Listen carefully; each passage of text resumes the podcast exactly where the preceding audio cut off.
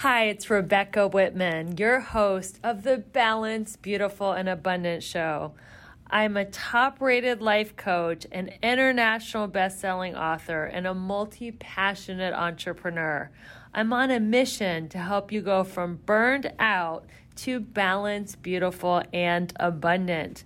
The experts on this show will help you achieve work life balance so that you can experience abundance in seven pillars of life spirituality, health, emotions, romance, mindset, social, and financial life. When you have all seven pillars of life in alignment, you are balanced, beautiful, and abundant. Let's go.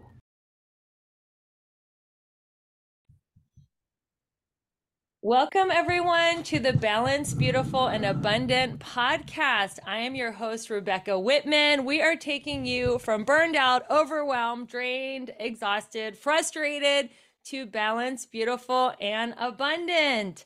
And I'm so excited today because we have a dear friend of mine. He is someone that was my captain in a leadership training program. I really admire how he's showing up in the world and I was honored to be on his summit. And I'm so excited to continue our amazing conversation today on the podcast. Welcome to the show, Eiji. Hey, Rebecca. Yeah, great to be here. I'm really excited for what we're going to co create together today. I know your audience members will get a ton of value. So, super excited. Yeah, I'm so excited. So, my guest name is Eiji Morishita, and let me tell you about his amazing background. He is the founder of Movement Makers, whose vision is to unite all leaders to solve the world's greatest challenges. He played a role in the popularity of sushi across North America, which thank you for that role. I'm loving it. and the beginning of the Hug It Forward movement, which led to over 130 schools built in Guatemala. Eiji mentors entrepreneurs to start their own movements. He serves as a member of the Association of Transformational Leaders. He is a genius at building profitable speaking, training, and coaching businesses. He has trained and mentored thousands of coaches, and he is passionate about embodied leadership and bringing a trauma informed approach to leadership and training. So, Eiji, thank you for sushi. I mean, I tried it for the first time when I was about 19 years old when I was at Princeton and I just it was love at first bite. I mm-hmm. love sushi and I'm kind of obsessed with sushi and, and green tea. So, of course, I want to know your origin story and if you could touch on how you and your family brought sushi to North America and your origin story. I'm interested in learning about that. So, tell us how did you go from growing up in LA to being this amazing visionary who's who's making movements in all your students? Yeah, well, thank you. Be happy to share. And growing up, I mean, I was first born in my family. Um, my family was born in Japan, so first born in the States in my family. And growing up, I totally felt different. Uh, I didn't speak English till uh, I went to English speaking school in kindergarten. So I took ESL and I was, uh, you know, kind of really felt like I didn't belong. Like I was like made fun of for bringing bento boxes and sushi to school because back then in the 80s, people said, "Ooh, what's that? That's gross. That's raw fish. You're eating fish bait." And you know, and I remember I was we were on a field trip and we we're at this uh, beach, Cabrillo Beach, where they had this grunion run and stuff like that. And I just remember sitting on the sitting on the curb, sitting alone with my bento box, and all I wanted at that point was to have a brown paper bag and a peanut butter and jelly sandwich. you know, I just wanted to fit in. And so, yeah. you know, and then, you know, and this pattern happened where I was bullied, made fun of. It got so bad that in college, I was thinking, okay, I'm going to college, going to study business. Uh, and I was gonna legally change my name. So to uh, from Eiji because my last name is hard enough, let alone my first name. So I was gonna legally change my name to John just so I could fit in. And my college professor, he looked like Obi-Wan Kenobi. He had the beard. He's my English writing professor. He says, Eiji, hang on. Why don't you do some research on your name before you make the decision, go to the DMV and legally change your name? So I did. And so my name is built of two Japanese symbols. The first one is EI, pronounced A, and it's a symbol for England and English, thinking, okay, well, I was first born in the States. But what I also found out was that the EI is the same for uh, a symbol that they use for hero. And it's like hero, I like that because I've always been fascinated with heroes, especially superheroes like Superman, Batman, Spider-Man, even Wonder Woman, you know, and all, all the superheroes. And then the JI was to power, govern, and rule, be an authority like the Meiji dynasty, but it also means to heal and as a heel i like that so so so i really the my favorite definition is a healing hero and that's when the epiphany came in and the huge awareness and realization that oh i'm not different i'm unique because when mm-hmm. I felt different, I felt isolated and separated from everyone else. But when I said, Oh, I'm unique, I'm connected to you, I'm connected to everyone, and I'm celebrated from my uniqueness for my uniqueness. And so through my childhood wound, I'm really literally wired to see the uniqueness in others so they won't have to go through the same amount of pain that I went through. And that's what led me to go into student government, leadership. And then when I went into high tech recruiting, all I did was interview software engineers and find out what made them unique and then be able to pitch them to CTOs, VP of engineering to big name high tech companies, some of them you heard of. And I did the same with my family restaurant and my business. Uh, my mom and my dad opened up uh, two new restaurants at the same time back in 2004. And he said, Hey, we opened up two restaurants. Why don't you come down and run one of the restaurants? Because I grew up waiting tables in junior high and being growing up in the restaurant. So I ran my family sushi business uh, for about five years. But when my mom came in, when she first started, she was losing fifteen to twenty thousand dollars a month. Wow. And I saw my parents' retirement go down the drain. And and then my mom came up to me and said, Eiji, you went to college, help us with our marketing. And the first reaction, literally, and I wasn't trying to be mean or anything, I laughed. It's like, huh? like what in college would teach you about marketing? I took no marketing courses, but I did what I knew. I interviewed my family and found out what made them unique. And what we discovered was that our great grandparents uh, opened one of the first Japanese restaurants back in 1929 and 1965, we we our family, another family with a distribution company, brought the sushi bar concept over to America. Wow. And so and and and so I start piecing things together in the late 70s. We opened the first fast casual sushi restaurant. And I don't know if you grew up here in LA or not, but it was in an indoor mall called the Santa Monica Place, which is right across from Promenade. Now it's a alfresco outside, but we used to be inside right next to Square Pan Pizza. And we opened the first fast casual sushi restaurant. That's where I was waiting tables in junior high. Uh, from it was from 1978 to 1988, and then it's like, oh, well, we are pioneers. So I positioned our family. We got some media attentions. I worked the review sites, and then we turned around the business from losing fifteen to twenty thousand dollars a month to profiting paying the my parents were paying themselves 10k a month and they had a 30k profit. So it was almost a it was almost a uh 50 to 55 50 to 60 thousand dollar a month turnaround. So so that's what i'm passionate about. Also is i truly believe we all have a genius. We have a unique genius and and when we use our genius that's how we can use this to do good and start movements. And it doesn't you can and anyone can start a movement from the little girl who says let's start a recycling program in our neighborhood.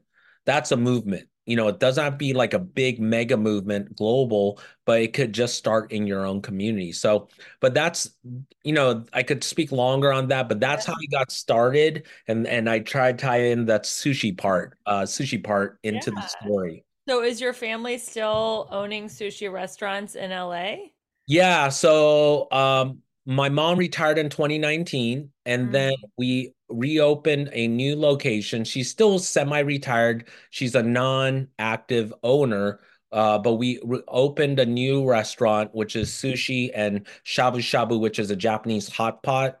Uh, Mhm. Last year in March. So we we do and that's at our original location where we opened the second sushi bar in America. So right now I'm coming back in to support them with the marketing and the message and getting the media together so that we can we can do this uh and and do some business consulting for the restaurant. So that's happening as we speak. Wow. Well, I cannot wait to go there and try out your uh, family sushi since you guys are one of the founders of bringing sushi to America. I'm sure it's amazing. So I know you just kind of mentioned a little girl, you know, starting a recycling could be a movement. What, what, talk a little bit more about what qualifies a movement. Yeah, great question. And you know, it's like a lot of people are using join the movement or I want to start a movement. And people are using movement as marking language, but here's my definition of a movement. Yeah. Uh, and there's and the difference between a movement and a community. So a movement is a community, but has three key ingredients.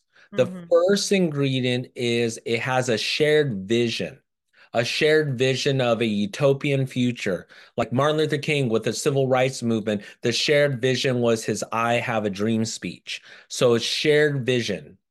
The second piece is a call to action because you could have similarities and things, but a movement is what requires people to take action, to go go attend a march, to contact your local congressperson to do something for that little girl. It's to you know have neighbors say yes i'm going to create put a recycling bin out you know or talk to the city council. So it requires a call to action because otherwise with without a shared vision and call to action uh, then the community is more of a social club or an affinity group more than anything else and the third is a culture of inspired leadership. Mm. So, what's an inspired leadership? So, it's either an inspired leader or an inspired group of leaders who have sh shared values, a common vision, mission, and purpose, and that they all move together. Because uh, where movement really takes off is when the member of a movement says, Hey, that's not the leader's movement, it's my movement. I'm, they're taking ownership like it's my movement. When Martin Luther King said, I have a dream, that's my dream. That's why you had clergy from other other groups, from Jews to Catholics come in and march because they were, you know, uh, adhering to a higher power and it's their values. So that's the secret is as a leader is you want to engage and allow allow your community to really be in ownership that it's there. It's kind of like when you're creating community, you want your community members to say, This is my community. You don't want to say, Oh, this is the leader's community and I'm just here. It's like it, it really shifts when it's my community. And then they become ambassadors, advocates, allies, and evangelists for your group, for your community, and for your movement. That's a great distinction. It's so important that people take ownership in the vision and the mission and the community and they're not just followers, but they're they're more like ambassadors or emissaries for Yes. the leader's vision. So Yes. that that's so beautiful. Let's talk about leaders. I know you've worked with thousands of people to start their coaching, training, and uh, leadership organizations. What do all the leaders have in common who start movements? Um, what they all have in common is one is either two, one or two things, either desire in their heart to go create change. And part of it is, you know, like there's something in the world that pisses them off or breaks their heart, and it causes them to take action. Um, the second is sometimes, um, and many are called to do something greater than what they would do on their own. And so many people are called. And one of the biggest misconceptions of being called is that we want to do our calling. The truth is, it's called a calling, not a wanting. A calling is many people who've created great movements, Martin Luther King included, is that they come in kicking and screaming. It's like you're you mm-hmm. sure it's me? I don't want to do it. Someone someone else should do this. Someone needs to do something. And when you say someone needs to do something and you try to look for people pointing out, it's really like more fingers are pointing at you because that's your call. So there's two types of calls. The call from, you know, something outside you or inside you, whether you believe in God or you hear a message. And then there's the call the people you're born to serve. There are people who are praying for you to come into their lives as a solution. And the more aligned you get with your life purpose, what happens is people come to you say, you know, you won't believe this, but I was just praying for someone like you to come into my life yesterday or today or last week or for months or for years. And so there's two types of calling the calling from the divine and then the calling from the actual people praying. And, you know, we've all been there where it's like we've had tough times in our lives and we're like, okay, there's nothing else more I could do. I could just, all I could do is pray. And then the solution starts coming up.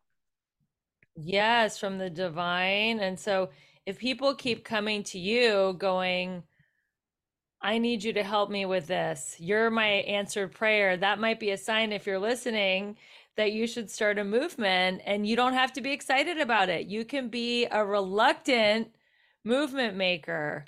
And yeah. Uh, yeah, I do remember studying Martin Luther King and he was reluctant. Like he wanted to quit many times. So, can you speak to someone who maybe is listening out there? They have a vision, but at first, when someone has a vision and wants to create a movement, it doesn't catch on right away. And there's mm-hmm. a lot of rejection and a lot of failure. So can you speak into the the distinction of persistence and how important it is to just not give up when people don't catch on and follow you right away in your in your new movement? Yeah, absolutely. And that's that happens uh so often and so and also you you know you think big but you start small so the mm. first movement is the micro movement, which is to enroll yourself first and you to be 100% bought in that you're going to do this. And I know there's some questions in coaching like, what would you do if you knew you could not fail? That gives you possibilities. But I like the opposite questions. What would you do even if you knew you would fail?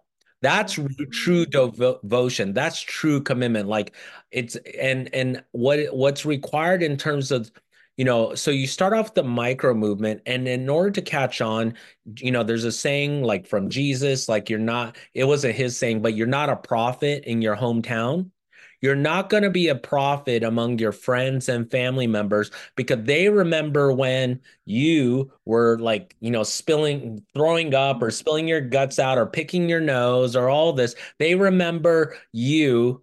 Uh, they remember you from the past. So you got to kind of step out and you're not trying to you get the key thing is stop trying to convince the people around you to accept you and start looking for people who accept you or accept what you're doing. So you're not looking for approval because chances are your friends, your family members, they're not going to be the the biggest advocates for you. You have a group of people you're born to serve and the key is that persistence is and you know I grew I got mentored in my, one of my mentors his name's David he was uh, he was mentored by Bob Proctor and Bob Proctor was mentored by Napoleon Hill who wrote the book Think and Grow Rich and there's a concept called three feet from gold. Mm. Most people quit three feet from gold. Like yeah. one person kept digging, digging, digging, then kept digging, digging, and then quit. Three three feet from there was the largest gold mine in North American history. And the key is to keep going and trust that your outcome, what you desire, is assured.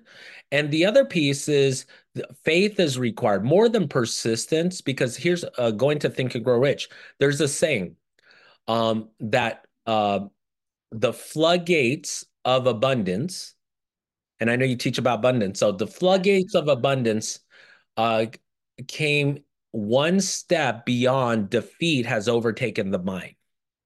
So it's like generally it's the point of we give up, we surrender, and we still take action anyway. What the biggest myth is is faith is not about belief, faith is about action. Faith is about taking action, especially when it seems improbable or impossible. Because it takes little faith if you know it's likely to happen. It takes a ton of faith to to take the action even when it seems impossible. And this is from you know my own experience is that spirit god universe shows up indirectly from our direct action so as you step forward in faith and take that action Spirit God universe will show you the way God's plan, divine plan to course correct. And that's the key is not just persistence, but I truly believe it's faith of believing in the improbable or impossible and trusting that there's an unseen force that will show you the way. Because persistence just on your own effort, it can take you so far. But if you allow a higher power or force to go, you could go way further than you can on your own. That is so beautiful. So if you're listening and you feel like quitting, don't quit because the book Think and Grow Rich that Eiji just quoted says you could be three feet from gold and don't quit on a bad day. Just quit on Absolutely. any other day but a bad day because that is letting your emotions guide you. And Eiji just, you know, said it's your action more than your emotions. You could be completely feeling emotionally defeated, but just keep taking the action. Yeah, I mean, I challenge everyone, hey, when you want to give up, go ahead and give up give up mentally and keep going and see what happens. See what happens. It's kind of like when you lose your car keys or house keys at, at home. You know, you get to that point where I looked everywhere and then you're, huh, I give up. And then bing, an idea. Oh, it's just right over here. Or you have a hunch. I mean, I don't know about you, but I've when I almost every time I give up or let go of the attachment to it, and then auto, automatically some idea and it shows up, you know, and and I think that's that's a key thing is to go test it out, and it's so powerful for. Uh, and and here's the thing: the floodgates come in so fast, so quickly you wonder where it was during the lean times. Like it's like, well, why why didn't just we all wanted to come in like incur at the steady speed? But my experience is it's like either you know we're addicted to struggle and it's like nothing, but when it comes in, it's like whoa, it's more than more than enough. And and so we get to realize that you know it gets to come in and it, it's going to come in fast and furious and be open to receive it. So that question is a perfect segue to overwhelm. So if you have persisted and you've taken action, even when you didn't want to, and you had faith that someone, something, somehow it's going to show up, it's going to happen, then it all floods in clients, opportunities, speaking engagements, emails, texts, and you're like, oh my God, now I'm in overwhelm. Mm. So that, that is the theme of the show, going from overwhelmed and burned out to balanced, beautiful, and abundant. So, what tips do you have our listeners? Can you give our listeners to help them with that feeling of overwhelm? Yeah, I love that. I love that. So, it's like, you know, it's overwhelm is really feeling like we don't we can't hold everything together we don't quote unquote have enough to hold things together. And, you know, part of this is overwhelm. First thing I say is, you know, I'm really passionate about body leadership is get grounded in your body you know mm-hmm. um, so there's a part about our nervous system that overthinking which is overwhelm part of overwhelm overthinking is a sign of a dysregulated nervous system or dysregulated body so the yeah. first thing is just to stop and slow down and pay attention to your breath you know take three deep breaths i mean if we just took three deep breaths right now like yeah Yeah, and just moan out any tension too. and and you can shake your body out. You can shake any tension out and then and then feel your feet on the ground. Ground yourself to the earth, to the ground, whether it's carpet, whether it's dirt, whether it's concrete, but start with that first and then and then continue to pay attention to your breathing and most times, overwhelm comes from I have too many things to do and I don't know what to do first. Hmm. And so in that case, I mean, there's two ways. People are overwhelmed and they just take a bunch of quick action without thinking, like a chicken with a head cut off, you know, or they shut down and they just freeze and do nothing. So, what I would recommend is if you have a lot on your plate, the first thing for me that works is get it out of my head and onto paper write out everything that I have to do onto it. Just by writing onto paper, it's going to feel like stress relief. Yes. And then from there, from there you could say you could you from there you could bunch out, oh, this is about planning my daughter's birthday. Oh, this is about this project at work. Oh, this is my church responsibilities. And you could start creating categories as well. But let's say you're so overwhelmed you're so overwhelmed that you can't even prioritize and think, then it's like the then take action, any action. It doesn't matter. So one of the things is the more stuck you are, the smaller the step it takes to get unstuck. So that's the secret. Is if you're that is tweetable, write that down if you're taking notes. Say that again. Yeah, the more stuck you are, the smaller the step it takes to get unstuck. Beautiful and and so just a little baby step and then that baby step will lead to the next baby step. And you're then creating momentum and you're chipping away like eating the elephant one bite at a time. And my leadership mentor i get to see him this weekend. He's came from he drove all the way from orlando back to san diego. And he taught me this. And it's like uh, well um he he says all you can do is all you can do. And all you can do is enough. He uses kind of a crass analogy because he was a retired Marine drill instructor and, and says, he says, stop trying to put, you know, 300 pounds of crap into a 50 pound garbage bag. you know, it's like, it's like, you know, stop trying to stuff it all in just, but all you can do is all you can do. And, and from my movement teacher, just acknowledge yourself that you're always doing your best. That's beautiful. You're always doing your best. I'm always doing my best. And some days my best is, you know, production wise is 10%. Other days it's 100%. Other days it's 200%.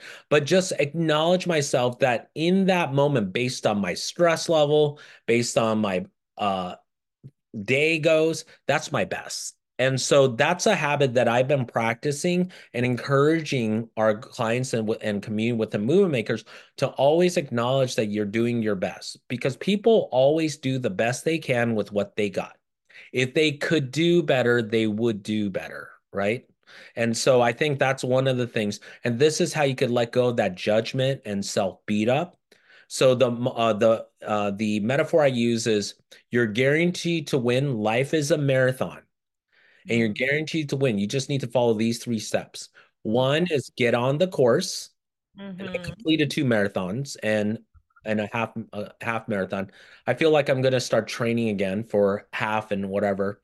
Um, is get on the course. Number two, stay on the course. Stay on the course. This is where the biggest challenge is for most people. Stay on the course.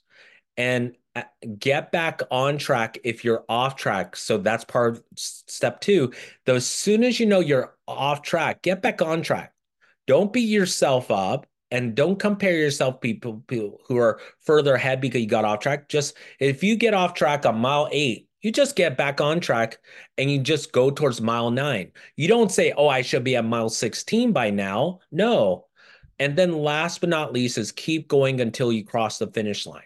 So it's get on the course, stay on the course, get back on track if you're off track, and keep going until you finish, i.e., never quit. If you follow just these three simple steps, you're guaranteed to cross the finish line. And your finish line is whatever you desire, whatever your goal is. Like if you you could walk, you could crawl, eventually you're going to cross the finish line and I think that's the key to understand is really if you have a knowingness that your results are inevitable. Those are three great steps. And and uh, if you were taking notes, those are the three steps to winning at anything, or what would you call those three steps? Three three steps to yeah, I think three steps to win at anything, three steps to uh to finish the race you are you are on. Finish to finish every race, to finish any race you get on. That is wonderful. So you're just dropping a lot of great nuggets here. I wanted to ask you how can entrepreneurs create success without burnout? Because I know you're really big um, when you were doing the leadership program with mm-hmm. me you talked about having fun gets it done and it gets to be easy and these are such beautiful concepts that i know uh, are going to help our listeners so much when it comes to burnout and work life balance so can you speak into that yes i say burnout is so common i've been burnt out before um, and fortunately now it's like you know I can have a very thriving business and practice and most weeks I'm working 20 to 30 hours a week. And when I'm in projects that are 40 hours or more, that's not like have to grind energy. It is, I get to in a sense of it's inspired action. I'm inspired. I have the energy. I'm not forcing myself. So part of this is shifting, give you some uh, pieces, is to use your power versus your force. Forcing is pushing. Power is you could be powerful and get things done without you doing it and using your energy instead of your effort. Mm. Effort's required, but you're way more powerful when you put your energy behind something rather than just effort, effort, effort. And so burnout one so one of the techniques i use is um like in the morning or or even anytime throughout the day i check where my energy levels are. And you can do like a visualization imagining you know some energy flowing through your top of your head all the way to your body and pulling up the energy from the ground or from mother earth or from the heavens. And my intention is to fill my energy tank up so eh, to not just to full but to overflowing. And when i my energy level is overflowing i could give from the overflow. The beauty of that is i could give infinitely and i'm not depleting my energy tank. If i start my day off with anything less than a full tank my energy tank goes lower and lower and lower. And so i i make sure i'm mindful to give myself breaks to walk to dance anything that gives me joy and and exercises to fill my energy tank up.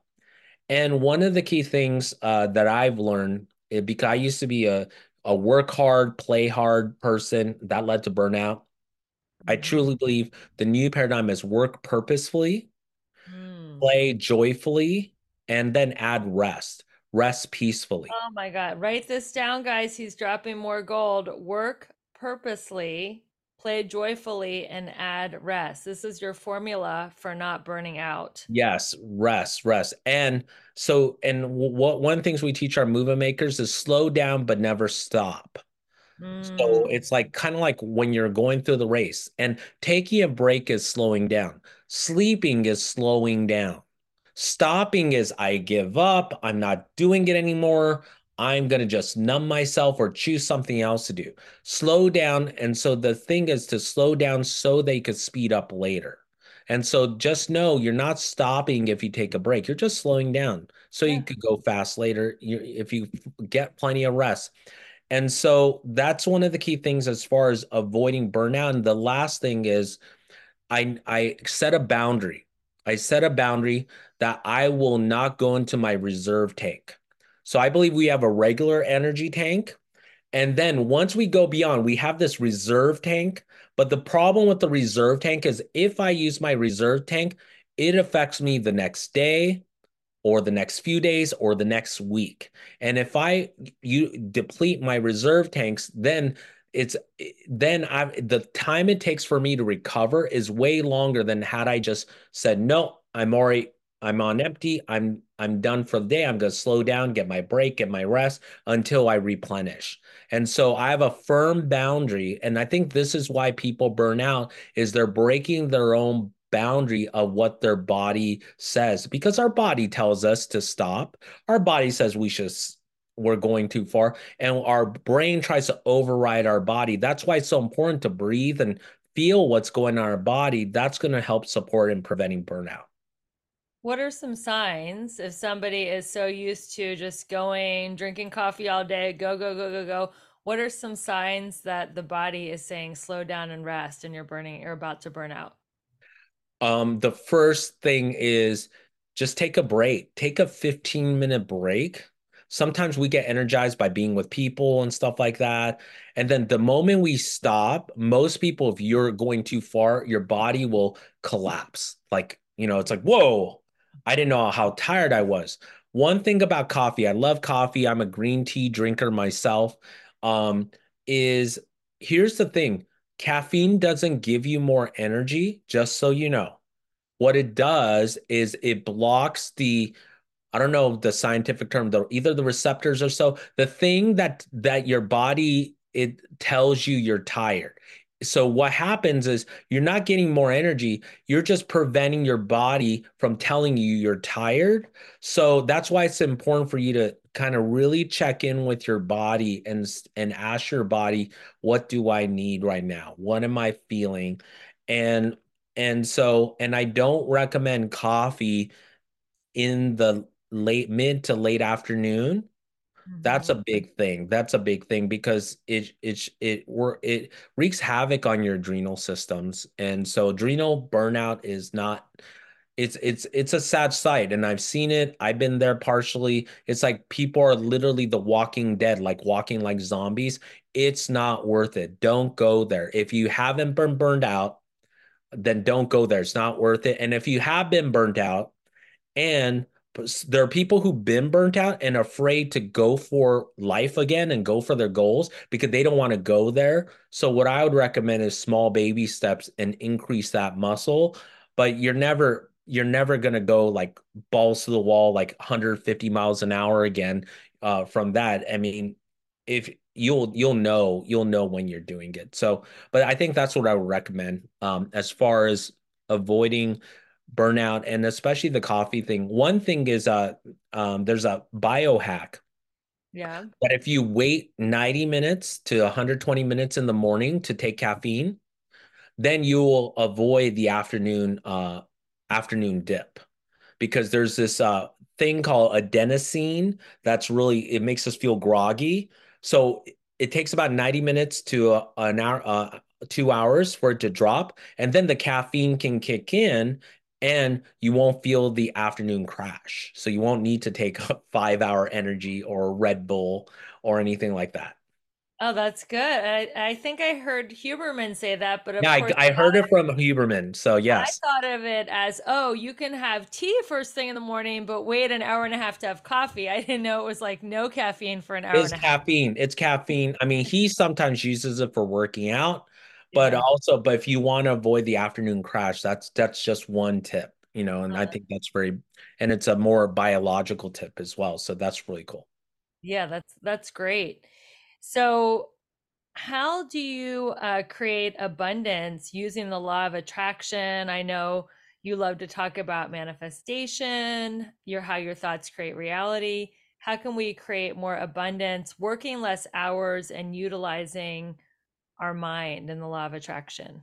Yeah, part of it is a uh, big part is just getting out of the mindset that working harder, working longer is the solution.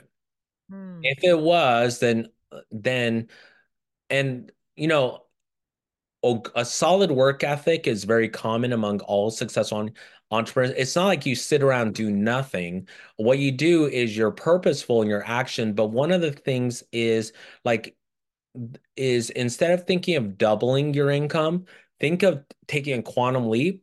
Uh, it's you know, it's like we're in a uh, you know leap year, so leap month as well and stuff like that. But when you take a quantum leap, think of 10 times, 10xing your life in your love, your relationships, your health, because you're you know in your mind knows you can't work 10 times harder.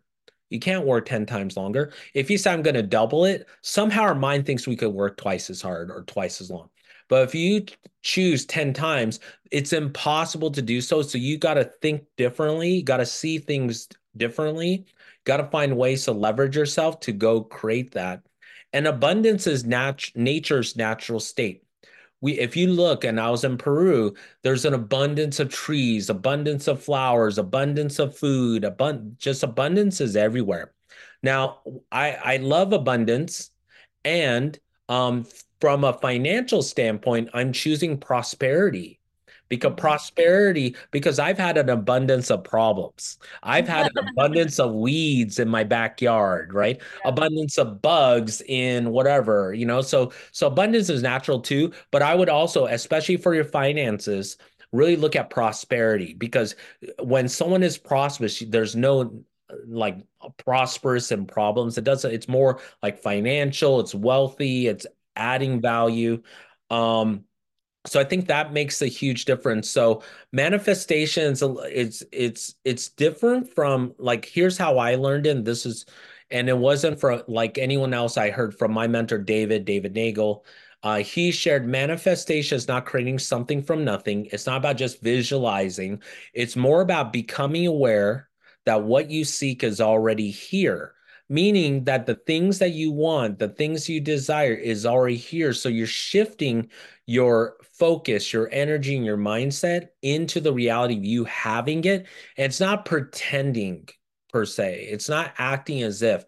I like to think of it as stepping into my future self who already has it. So I'll give you some practical examples. Like, uh, uh, you know, like uh, children who learn how to swim, they're actually not learning to swim. They're becoming aware that they can float in water. Because once you become aware they could float in water, swimming becomes easy. You could just move your legs and arms in any direction. You're literally swimming.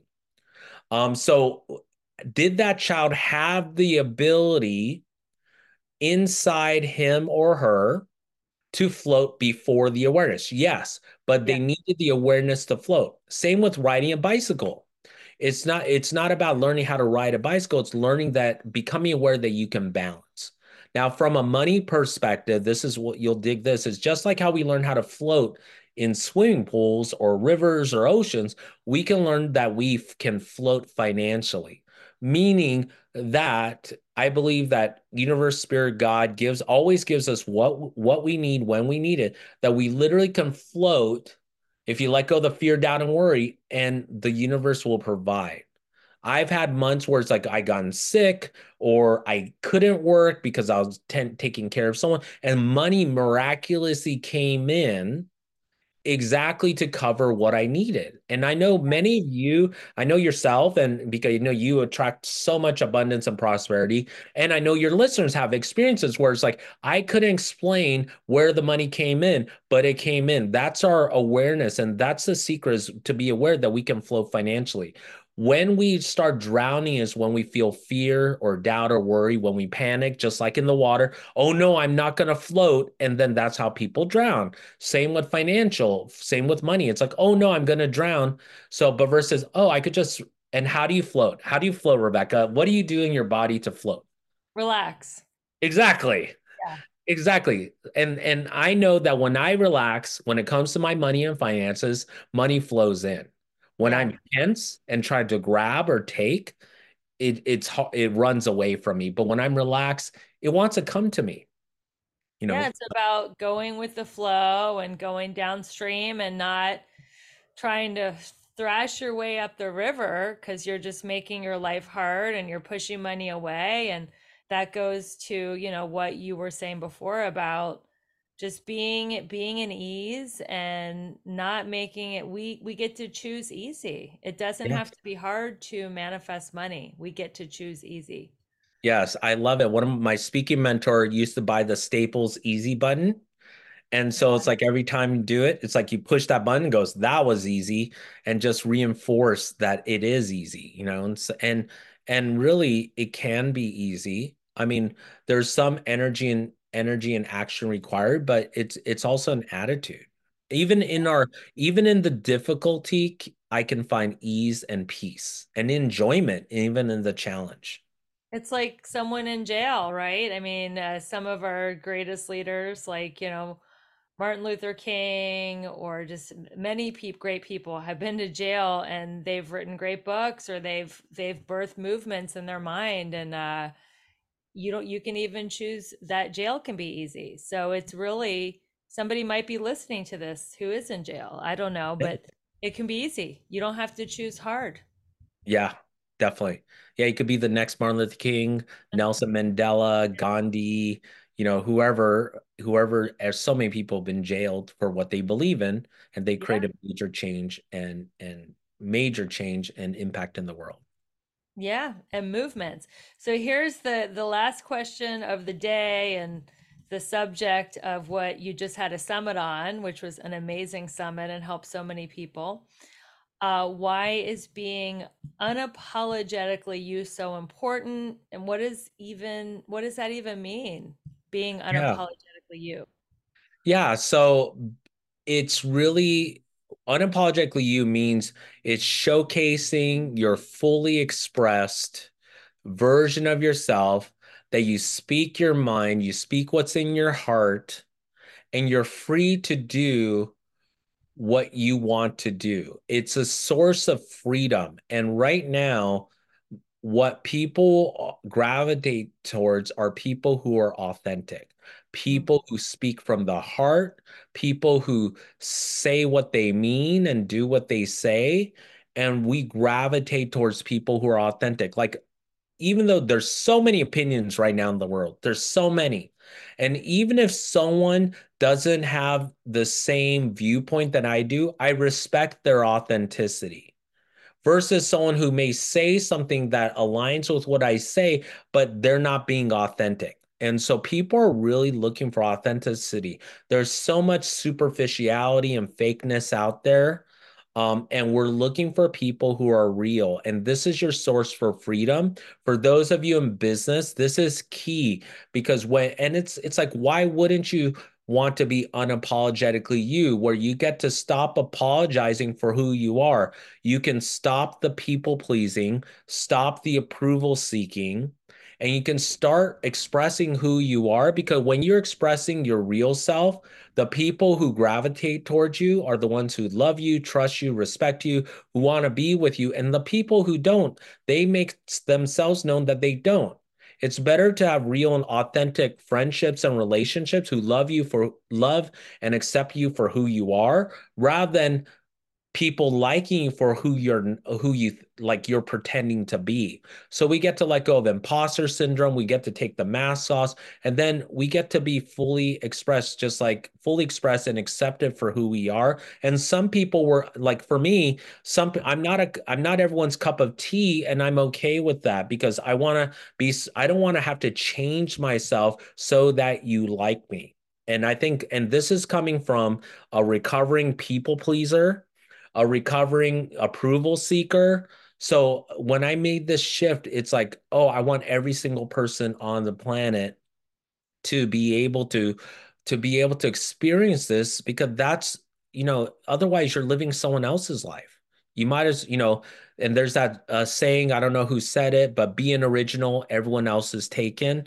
So when is, when would be a good time for us, for you, as the listener right now, listening right now, to be your original self? You know, it's like, and that's and that's where you could truly uh, love and appreciate yourself and be accepted by others by you showcasing who you are.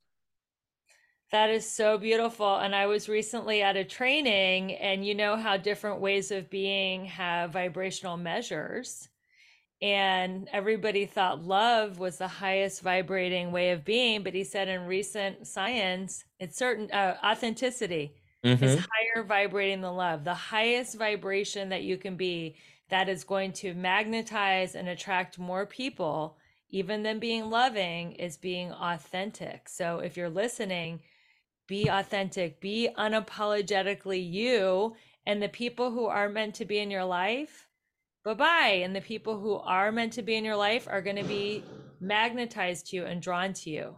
Mm. Yeah, so true. So true. I love that. Love that. Authenticity is the key to freedom, and yeah. you deserve it. You deserve it. Well, Eiji, it has been so great to have you on my show. You delivered so much. I've been taking pages of notes myself, and I can't wait to go back and review this podcast and it's just a delight to have you in my life and have you as a friend. And We are neighbors in LA, so we got to get together soon. So let's uh, have our listeners find out. They're going to want to learn more about you. Where can they connect with you? Where can they find you online?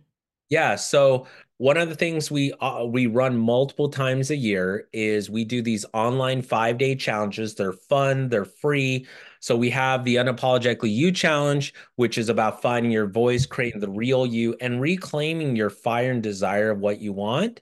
And then we have another challenge called Take a Stand, really taking a stand for what you believe in and speaking up, using your voice, and really, you know, showcasing yourself as a leader and it's really uh, about you know because there's so many people who are afraid to share who they are what they believe but this is a powerful way of taking a stand where you're taking a stand for for you for what you believe in but you're not like but it's inclusive meaning you're not like against or fighting anyone else you know because having a position like oh i have a position on let's just say the war. I have a position on this or politics. I have a position on this, but that's usually t- that's usually pitting one side against the other but taking a stand is a higher level where you could be you could you could believe what you believe and take a stand for what you believe but you're not excluding anyone and it's a very powerful piece and it's a powerful piece for you to share your voice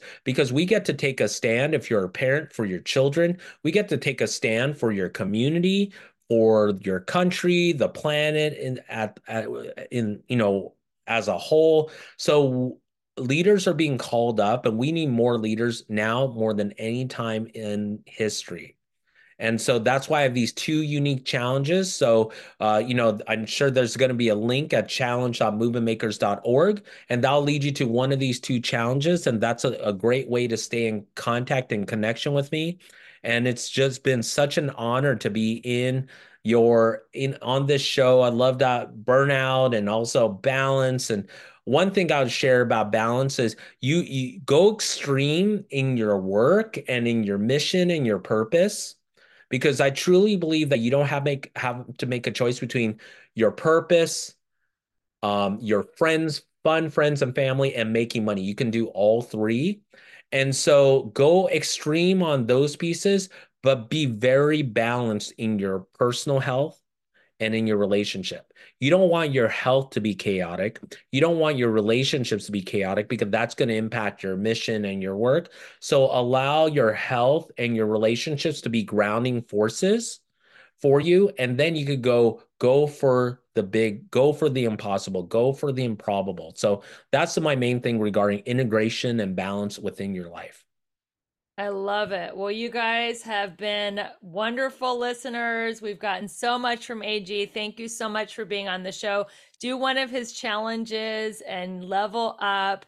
And listeners, I know there was so much value that was given today from Eiji do me a huge favor rate the star five star rate the show five stars subscribe review it and share it with a friend it's so easy it'll take you two seconds just to copy the link and share it and because so many of you have already taken time out of your busy lives to share this podcast we are not just the top 1% in self-help we're the top half a percent in the whole world in self-help because so many people in the world are just like you. They want to have success and health and romance and all seven pillars of abundance, but they don't want to do it in an exhausting, burned out way. They want to prioritize their joy and their balance. And like Eiji loves to say, having fun gets it done. So, everybody, thank you so much for tuning in to another wonderful episode of the Balanced, Beautiful, and Abundant Show. I am your host, Rebecca Whitman. And until we meet again, keep your vibe high and magnetize. Bye, everyone. Bye. Thank you. Hello, my friends. Thank you so much for being a devoted listener to the Balanced, Beautiful, and Abundant show. I so appreciate your subscription, your reviews, sharing this podcast with your friends and if you feel called to work with me on a personal level, I want to invite you to my Elegant Warrior training. It is starting in mid January. I will personally help you get all seven areas of your life to a level 10. That includes your spirituality, your emotions, your romantic life, your financial life, get your mindset on track, make sure you have a great community. And this is a seven week group coaching class. If you want to learn more about it or just meet me, I would love for you to schedule a complimentary breakthrough call. My schedule is very full this year, but I have opened three spots this week to talk to you and just see where you need a breakthrough, where are you feeling stuck in your life. Maybe you need to lose a few pounds, maybe you're tired of being single, or maybe you're ready to double and triple your finances. So, wherever you feel stuck, I'm committed to helping you have a breakthrough on this coaching call. Go ahead and click the link in the show notes in the link tree to schedule that breakthrough call. And if you're interested in learning more about Elegant Warrior training, I am happy to talk to you about it live, or you can always reach out through my email. Talk to you soon. Keep rocking your goals and keeping your vibe high, and I'll see you next week with another incredible guest.